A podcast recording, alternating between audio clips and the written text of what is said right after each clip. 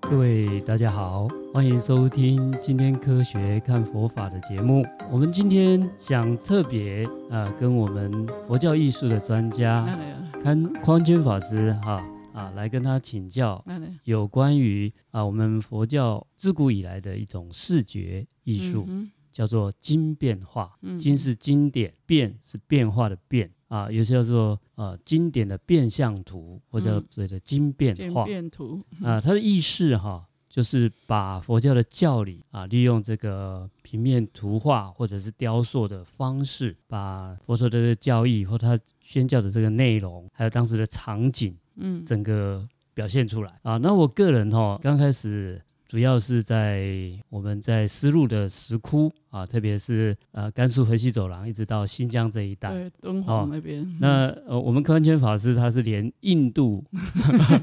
啊、印度的石窟，但是算是我们啊、中国石窟艺术的一个发源地对，啊、也是我们佛教艺术的一个母体。嗯那我我自己个人啊，我刚开始比较着重于是净土经变，嗯啊，特别是这种就是十六观经啊，《观无量寿佛经》的嗯经变图、是，啊，听说唐代的上岛大师啊，嗯哼当时啊就把这个观经释铁术他所做的这一部著述嗯啊，就用这个图像的方式，嗯，他把它画出来。听说他是自己自画，己画，哎，那在敦煌的这个藏书洞库里面，还有他的一些当时善导大师所画经变图的一些残卷。那日本的当麻寺曼陀罗，嗯，啊，这很对有它名的净土嗯曼陀罗，对对对，听说也是受到这个善导大师啊影响，他的影响。嗯而且你看他的格局，几乎都是观经释铁术，嗯就善导大师那一部著述。是是，啊，用它那个格局啊，是它四铁嘛，嗯所以它有四个部分。所以我个人当时就是对这个净土的经变图嗯啊，哼就西方极乐啊世界这种净土嗯哼净土经的图像表达嗯，啊，，我自己是非常有有兴趣。是是，好，那今天很高兴，嗯呃，这边就要请教专没有家没了，有没有，不是，啊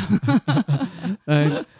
那关键法师和他呃各种经变图啊都很、都有很详细的了解。嗯啊，那像在我们现场哦，这边就有一张是所谓的药师经变图啊。嗯那这个部分可不可以请宽谦法是师跟大家来介绍一下？是是，好的，呃，因为我大概一九九零年曾经走了一趟那个丝路，然后到了敦煌，大概待了一个多礼拜，那看到了很多很多的经变图。呃，佛教传到中国大概西元一世纪啊，但是到经变图要发展出来，已经到了隋代了。是哦，好几百年之后，其实经变才发展出来，到唐代才发展的更周延。那当然，这个图像是跟着思想走啊、哦只要是净土净土法门很兴盛的时候，那净土的那个图像就会跟着出现。是的哎，那当然说啊，西方极乐世界到底呃是什么样模样？其实经变图是最能够去表达的。哦，西方净土经变啊，东方净土经变，还有就是弥勒经啊、哦，弥勒的那个弥勒净土对，弥都勒算净土净的土的经变图，在敦煌呢就出现了很多，还有就是像维摩诘经，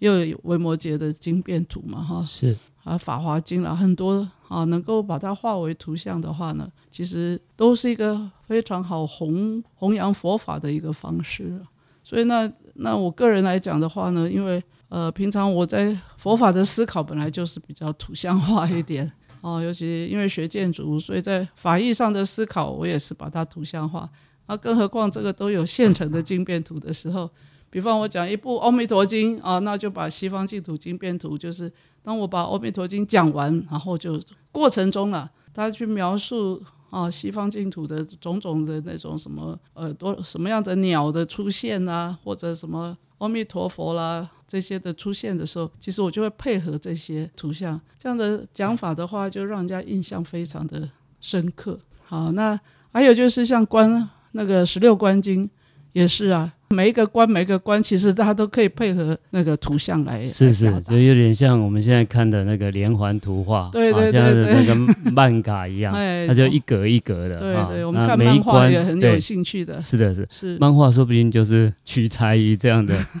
呃晶片的图呃嗯晶片图的这个格局啊，是是是，它就十六关嘛，十六关它就呃有十六格，对然后再加上呃四铁树的这个解释啊、嗯所以它是一个等于是以中间净土嗯啊、它的正报医报，是然后后面是整个观想法，对对对啊，把对，它表达在是是一个图像一个的大的，然后一个一大铺里面，哦，它那个在两边，然后中间就是整体的，是的是的，哎，那真的很棒。那我们在讲的时候呢，配合了图像的话，那个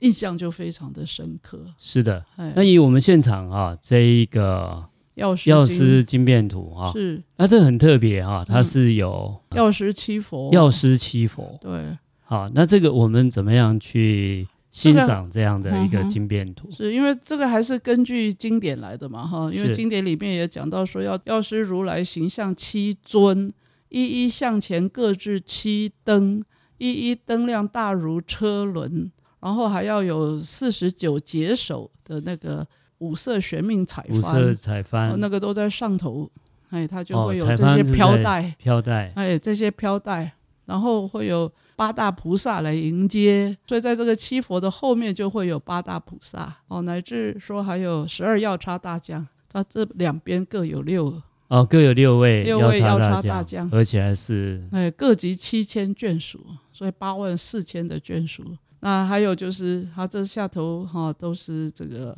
琉璃为地嘛，然后还会有这些乐团舞舞蹈音乐对佛的供养啊。是祭月供养，对对对，哦，所以是非常的庄严的。这个是等于受持药师法门呢，备有这么这么多的东西了哈。当时我就觉得说，如果修药师法门，还要一个一个的去啊，看他喝水哈，哎，哇，还怎么在就很难呐、工程很大浩，大。哎，工程浩大 ，后来我发现说，哦哟啊，镜片图一张镜片图一应俱全的、嗯啊什么是都有了，是是哎，所有的一切都弄底进来的呀。是的，哎，所以就觉得啊，那这个这个的真的非常方便，而且我们这个是从原尺寸很大的原尺寸的画，等于是条列式的去 scan 起来的，再把它把把它它合拼把它合拼起来，哦拼好以后，然后再去缩小，看我们要什么样的尺寸，然后去把它把它 print 出来，所以它是非常精致的。是因为它本来本来的画就很大嘛，它缩小的时候，它那些细节不会漏掉，哎，就非常的方便。就算这么小，它还是那么还精是很致，精致，啊哈还是非常精致。那像这种的话，就可以当做我们的一个护身符一样，哦哎，哎是放到包包里面去。有七如来护 身，对，啊还有八还大有菩萨，八大还有菩萨诸十天二啊，药叉，对，十二曜叉大将，还有这些祭乐啊、哦乐团啊，这个歌舞的哈、唐代那个安禄山呢、啊，喜欢胡旋舞，所以他胡旋那舞个哎，他所以下面其这实跳边的都是胡旋舞。啊，这边哎跳的是虎旋舞，对他们去点还有灯是是用舞蹈的方式去点灯的，舞蹈的方式，对，他就你跳就说我跳们要胡旋舞跳过去，哦去点跳到灯灯台，对，哎哦，哎，所以他这里都会有很多跳胡旋舞的这些祭乐啊，嗯，那这个胡旋舞就是我们在下方有飘带的对，这四位它都是，啊下面嘿，对五它，因为千它五下面就是那个转盘一样旋转的，那个对转盘是本身是可以我可以移动的，还是不晓得，不晓得哈？我们自己想象， 哎我不晓得安禄山那个时候的胡旋舞怎么跳法。对我好像在影片有看过，好像他们在复原那个嗯嗯嗯，胡旋舞对对的对对是跳法。是是，那他这个是直接用图像在表达，对对对。然后上面还会还有很多诸天菩萨，然后嗯还有五色玄命彩幡哦，在药师经也讲嘛，然后若家里头有有人生病啊，很严重啊，啊你就要升起五色玄命彩幡。我说好像升起那个 SOS 哦，来、嗯嗯哎来赶快来救救我们。 然后那个这十二药叉大将他就会应声而来应嘛，声而来。对啊，知道哦我们这里有需求，对啊对对对，所以这个画面，呃，伞盖以下的这个就是五色的彩哎，盘，它这些飘带其实都是无色玄命彩幡，所以我们说有时候用药师结啊，哦，药师结结在我们的可以当那手上个哎手上哎那个也都是用五色线，是五色五线色线，嗯是啊，所以他这个也表达了整个嗯，东方琉东璃方净土土的啊，那个大环境啊，大它环的境正报跟医报嘛，是正报医哦报，对，呃，药师如来的大愿是，啊，他要满足大众修行的资粮。对，啊有生之年能够消灾解厄，消灾解增福厄延寿嘛，是的啊，包括我们可能在新菩萨道啊，需要财力物力，对对哎，我对，们，需要健康 是哎要需给要要需要健康给健康，需要钱财给钱 财，是是是还有妙衣服、妙饮食，什么都有。是的，所以修药师法门的人好像就比较富裕一些，是。哎，所以东方琉璃净土是百货公司对，而且不用花钱呢， 啊， 对，什么都要，什么都有。只要靠只要靠意念哈，嗯这他就已经具足了。对，所以当时在经典也讲到嘛，很多阿难也问说，那我们如果一直消灾延寿，消灾延寿是不是就可以无量寿呢？嗯哦哼，，可以吗？佛陀就说不行 的啦，哦，因为我们的寿数还是有限有量哎，是啊，但是让我们能够寿终正寝，避免横难避免恨难啊、哈哦，，因为有九种横死嘛。对，经典上面就讲有九种横死，你可以避免掉这些是哦，起码让我们可以这个哦寿终正寝啊，受众正情对啊，等于起说码我非常的感官啊， 啊，这是我们修行的过程哈， 对不要碰到这些横难疾病恨难的对对障碍是啊，或者什么意外啦，对。嘿，但是呃，因为我们的生命哈，它是受到我们的业报限制。。啊对对对那，其实生命它这一期结束，它也没消失啊，对对，它会到下一期生命。是那所以啊、呃如果我们借由这样的一个修行，或者是诸佛菩萨的慈悲加倍，是我们的下一期生命，它会就会更更美对好。是，哎，这对真的对是对明天会更好了，对因为对未对来会更好。那除了这个药师经变哈，嗯，那呃法师你还有没有什么比较印象就深刻的？是西方净土经变，西就方是净阿土弥陀佛的西方净土经变，是的哦也是黄金铺地啊，哦，除了阿弥陀佛以外，就是有大悲观世音菩萨、大势至菩萨，哦，还有胁侍菩萨，还有去礼拜的，还有就是有十方诸佛。西方诸佛、哦，七重蓝寻、七重罗网啊，七重行树啊，这是上面都都会画，而且还画了那些鸟，白鹤、孔雀、鹦鹉、嘉陵平茄、共共鸣鸣之之鸟鸟啊之类的，对都也都会出现哎。是然后嘉陵平茄，听说嘉陵平茄的那个声音非常好听。那如何去表达它声音好听？它那个嘉陵平茄是拿着琵琶的， 带着乐器的， 对啊，他就的声音就是去跟想象乐音一样对优对对美，对，是，哦，嘿，所以他们也用图像去表达，表达声音，对，嗯嗯，然后共命之鸟就是就像现在连体婴这样，哎，两个它有头两嘛个，头，哎，两个哎头啊，但是一个身体，一个身体，对对对，共命之鸟。嗯，啊，那呃，极乐净土它还有虚空，还有很多的乐器，它是不古自明，对对，这是个要在就观无量寿经上面，哎对对对就他是要去自己观想这些，对对对对哎，对他，他自己会演奏，而且他更有趣的这些呃这些音乐是有主题的，嗯嗯，它的主题是念佛、念法、 念僧，随它的时主题意识的，哎哎，哎对对，的那音这些乐声音哈，那个树也是啊，呃，金银琉璃玻璃合成的，所以叮叮当当叮也跟我们这边的沙沙沙的声音 不大一样。不太一样哎，哦，哎都是都是宝玉啊， 啊。然后还有一个很特别的，西方的那个树宝树，嗯，第一个它很高大，高大我们就也不是很稀奇。嗯最特别的是，他们都一样高大，哦还表法是平等啊，啊。还有一个是表法哈、我一直觉得很有趣，嗯呃，它是花果同时。啊我，们通常嗯是先开花后结果，是它是花开花跟跟结果是都同个时时，候，哎哦，在表那个因果同时。那我们哦大圣的因果观念嗯啊，它没有先后，它是嗯应该果海果测因缘。啊哦，，他用这个呃花果同同时时把它画出来，同嗯时长出来，用是这是个方是式来表达。嗯嗯那那种境界就不是我们一般的对呃了，我们现在现实世界可以去嗯，体会的。对，所以他那是嗯超越了现实嘛，哎，对对对，因为哦它没有时间空间的限制。对对对，我们就是因为有时间的限制，才会有前因后果。是啊，因为有所执着的关系呃哎嘛，对对对痛苦、烦恼，然后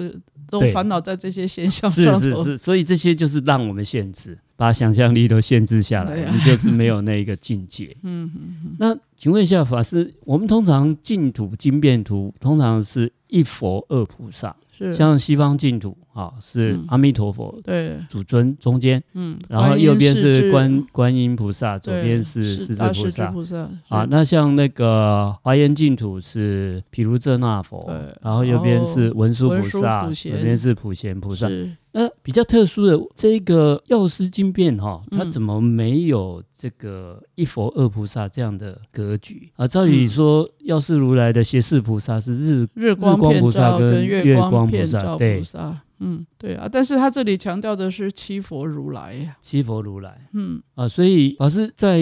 药师经变图也看得到一佛二菩萨的有吗？有有，也有还是有，还是对有。哦一方面，他大概也也是让这八大菩萨有机会出现，就是在这七佛的后哦，是面。的，是的， 嗯，哦哦，哦，他有八大菩萨，八大菩萨啊哈、嗯，而且那在药师经里也讲说，呃当一个人临终的时候，你到底要去东方净土还是西方净土啊？就悉听尊便了， 西听哎尊便哈，看是往生者本身自己的意愿。意乐哈，哎是对这很特别哈。啊，然后我们称念那个阿弥陀佛名号是往生阿弥陀佛的净土，对嗯西方，然后称念这个东方药师琉璃如来哈，嗯琉璃光王还如可以来，去，还可以去西方面方。 的。所以我啊， 们说这些诸佛菩萨，他们都没有任何的执着嘛，是而是我们反复在执着。是的，是哦，的。会觉得我修这个就是得去哪里啊，哎，我们我们都很很很执着分了哎别 对对， 呃，他充满们了分别，对对对 对是啊，他们又不执着分别，对啊这个很厉害。对啊，那还有一种叫做弥弥勒勒净土，嗯弥勒净土它的表达嗯，又跟这个有没有什么又不不一一样？呃是不一样的。它好，不过弥勒净土的这个部分我们比较少去读到了哈、听说在那边也是哇，那个人的寿数是好几百岁，那那里也是也是都是非常的美好的一些状状态，那因为是在弥勒内院哈、都在都在内院是啊，所以弥勒净土的表达好像就弥勒菩萨是中尊嘛哈、嗯嗯啊，那很多去看到我们啊汉传佛教的那弥勒菩菩萨，就是啊，就是肚子哦 大大的。就是那个 嘿，是那是布袋和尚，哦那所是以晚期的，明清以后，明清。以后的，那其实，在早期来讲的话，弥勒菩萨其实是是思维菩萨，思维菩萨然后还会这样头斜斜的，然后是那个还脚翘一边，而且是一个很清秀的帅对哥对嘛，对哈对对，不因是为他那个他就是， 尤其学唯识的话，是要上去兜率天去请教弥哎勒嘿，菩萨上的身弥勒，呃，对上身都帅问弥勒，啊，对对对，哎，也就是有什么不懂的哈、嗯，真的就是直接帅哥的样子哎，对对对对对早期的那个造型好很多的，是是，而且他的 pose 是哎，对，很有很有 很有 pose 摆的的，pose 是一个对思维像，而且啊还翘一翘个脚的，翘一个脚的哎，哎，很特别的。是还有就是弥勒菩萨或者弥勒佛，他就不是盘坐的哦，像四川的乐山大佛，啊他是是两只脚是垂的，啊，他就因是为他不呃需要修禅定，哈哈，他他不是御界盘天腿，他他是是散散散坐的对对，或散者盘交脚，交脚，对，就像我们现在这样子，是哎，不是盘起就来。坐起来是很自在的，不是对在对禅定状态的那是种。是，所以也有个说法，就是说修弥勒净土的话，就是很近，也很容易，都不需要，要修定。嗯啊、哼，所以在那个应该是在隋唐之前，很多很多高僧大德也都发愿去弥勒净土是嘛，哈，因为那个时候可能这些经典论点的翻译还不是太充足的状况，很多的佛法上的问题，可能就会想说要去请教弥勒菩萨。直接请教是弥勒菩萨哈。嗯，啊，弥勒菩萨好像在若干年，好嗯像是五十六亿七千万对年对对嗯嗯啊，嗯再到人间来度化是龙啊，华龙华三三会。对，哎，那那个龙华是一种树嘛， 哈、嗯，应该是吧？哎，我最近碰到有一 位有一位植物学的专家，嗯很有趣哈、嗯，然后他跟我说，哎，其实菩提树可能是无花果树。哦，哎，他突然丢出这样一个话题，嗯哎，我想说，哎无，花那果到底是不是有没有弄错哈、嗯，那后来我再详细去呃，从植物学去的找，门类去查啊，我们其实无花果树跟我们现在所熟见的，好像包括印度在普提迦叶嗯，啊，就是佛陀那个成道啊，他那个哎那个叫什么石啊？金刚宝座。嗯，金刚宝座后面那一棵菩提树，嗯就是我们一般所熟知的呃这个菩提树嗯嗯，啊，哎，它跟无花果树确实都是三棵榕属。哦，它都是属于一种印度榕树，榕树哦，哎，哦，我才哇，这个我才想到说，哇，原 来有可能，嗯嗯嗯，啊，然后再进一步去查文献，过去七佛确实有佛是在无花果树下成佛的哦，真的啊，然后再进一步去查这个龙华三会的龙华树，是无花应果该也是一无花种果印树度榕树。是哦，那无花果树其实它不是无花，嗯，它是那个果实啊，它花被那个果实包包裹在里面，嗯所以你感觉好像它也是一种榕树，嗯，那只是那一种，哎，它花时常在里面。哦，那我们现在呃台湾呃常见的这个雀榕啦，一般的榕树，嗯它是会开花的嗯嗯啊，但是它是在植物学分类是同属的，嗯，哦，哎，是对我这次碰到 啊，是碰到一位博博学， 碰到一位植物学专家，哦，他突然这样问，哎，好，我就跟他讨论了一番，然后他也非常好学，嗯嗯，哎，他是哎我们这个澳洲阿德雷德的台商会的会长，哦，哎，有机会我们 在他回台湾的时候，是我们再再请采我们访再来他哦采访一下， 他也是啊真博好学多闻是是啊，，然后他对这个植物学又特别有下功夫嗯，研究，是哇，我在哎，结果往文献一查。哦欸、，真的，过去七佛，嗯嗯啊，大概都是一种，包括菩提树，嗯都是一种印度榕树。嗯嗯那呃，我这回去到阿德雷德，他这个求证的精神，嗯，还特别带我去看那个阿德雷德植物馆的印度榕。哦 哦，它的榕树跟我们呃台湾看到菩提榕树树不一样，哦，跟菩提树也不一样。嗯啊，它的叶子比较像榕树，但是我们台湾的榕树，嗯你的叶冠往外扩的时候，它的须根就会垂下来哦啊，，它就会支撑它的那个，所以你会看它底下就很多的那个须根下是来。是是，那印度榕哈、它是跟我们的菩提树一样，主干上去嗯，啊，但没有须根那下来，百年的它没有须根下来，然后那叶冠非常大啊，那一棵大概一百年的，它那个叶冠几乎可以到两百平。哇，这样的大小哇。那很他大问欸我，那个会长问我说：“你看，如果佛陀坐在这里讲经说道，底下围的一 堆一堆人一堆弟子的听法场景，是不是这 样听法众？”，哎、有道理哦。嗯，哎在台湾倒是没看到这么大的哈，哎，没有看到。那嗯菩提树如果久的，其实也它的叶冠也很大。嗯嗯嗯，是那那这 个从这个是，我们佛画里面哈嗯，在尤其净土经变嗯啊，它的树宝树的画法又不太一样。是啊、那我们西方净土的是都是高耸嗯高耸入云的这一种是是，啊、跟啊、过去诸佛成道的啊、嗯又又不太一样。对了，好、是那好像我们净土的这种经变图嗯啊、好像还有其他不种不同的，哎，不同的是各种的是，啊、那有没有印象比较深刻的？是不是法 师再帮我们介绍一下？诶，其他的我就没有在比没有特别去注意了。不过因为我们在弘法的过程中比较会讲到的，然后跟这些图像比较接近的话，才会去等于是去做一些搭配。呃，就像那个《妙法莲华经》也是非常的有意思的。哎，《妙法莲华经》哦，它的那个因为它的那个品相也多啊，很多的品相它其实都有它很很多的表达。呃，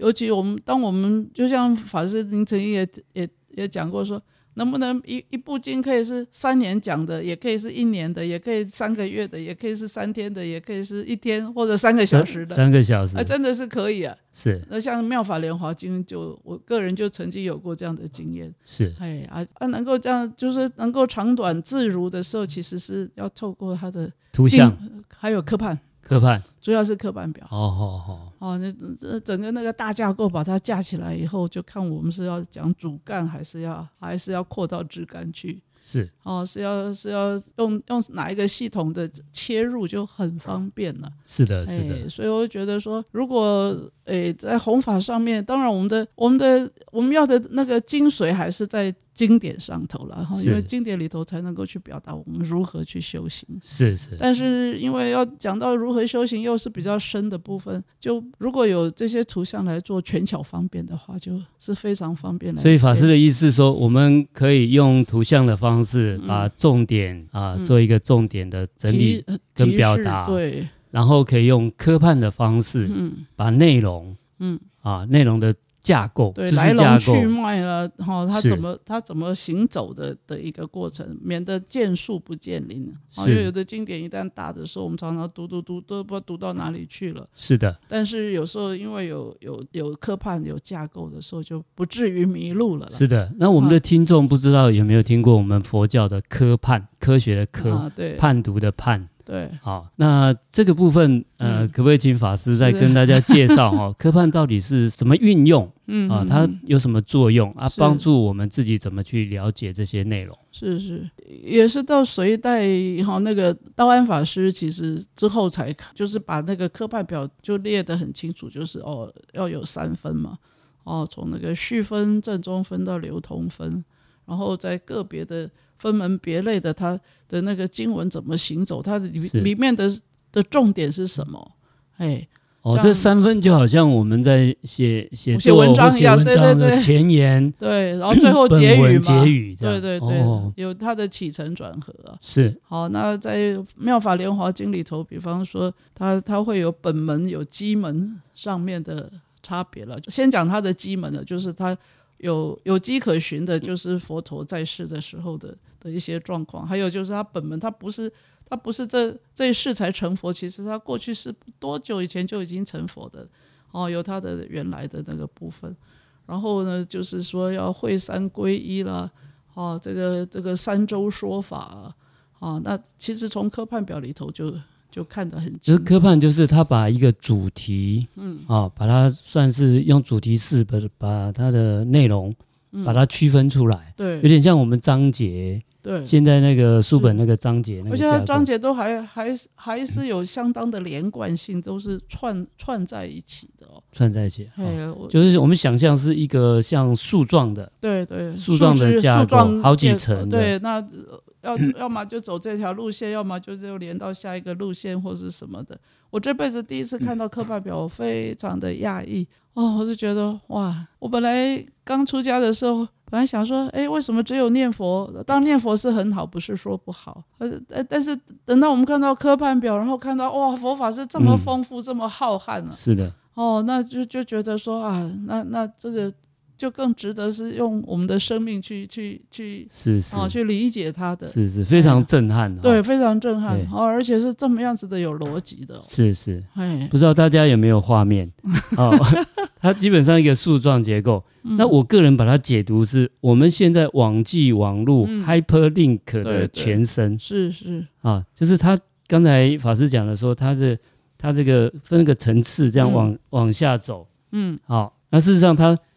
每一个节点都是一个主题，对就好像我们现在网际网络点下去这个连接就到一个主题对对是啊、那这个是我们汉传佛教的一个创创创举发对创举，对对，也是哎高僧大德留下来的很可贵的，是的，，是的。哎，好、那它是比较是说从文字的方式，嗯呃呃，整个教理结构，嗯，然后图像的话是从印度到中国一一直都有，对对是哎是。最近也是我个人，就是因为读唯识啦，读什么，其实也有很多的图像的出现。是那我个人也会把它把它就是图像化图 像化哈，啊，就是去哎建立一个系统。是比的，方从凡夫如何的成佛，其实它有很清楚，它有它其实是有很清楚的过程，只是我们一般可能没有去去注意到这个部分呢、是所以然后就真的也就也是发现了那种那个大圣三系，它每一系都有不哈、它都有不同的角度的切入不同的切入点，不同的是特色，对对那我们也知道，宽谦法师有把唯识啊， 哎他的教理系统用哎图表化的嗯整理一套很好的教材，那那啊希望有机 会啊，嗯我们再来推广给大家是是啊。那今天因为时间的关系啊，嗯我们的节目啊就先进行到这是是啊。下回如果还有机缘嗯啊，哼我们想说有机会再来邀请法师好的来把你所学所闻嗯啊嗯再来啊介绍给大家。好啊，今天非常感是谢，非常好的谢谢你。谢法师，好，也谢谢感大恩家的感收恩听，啊谢好，谢谢谢谢谢，哦好，阿弥陀佛，阿弥好陀佛，谢谢，好，拜拜。再见。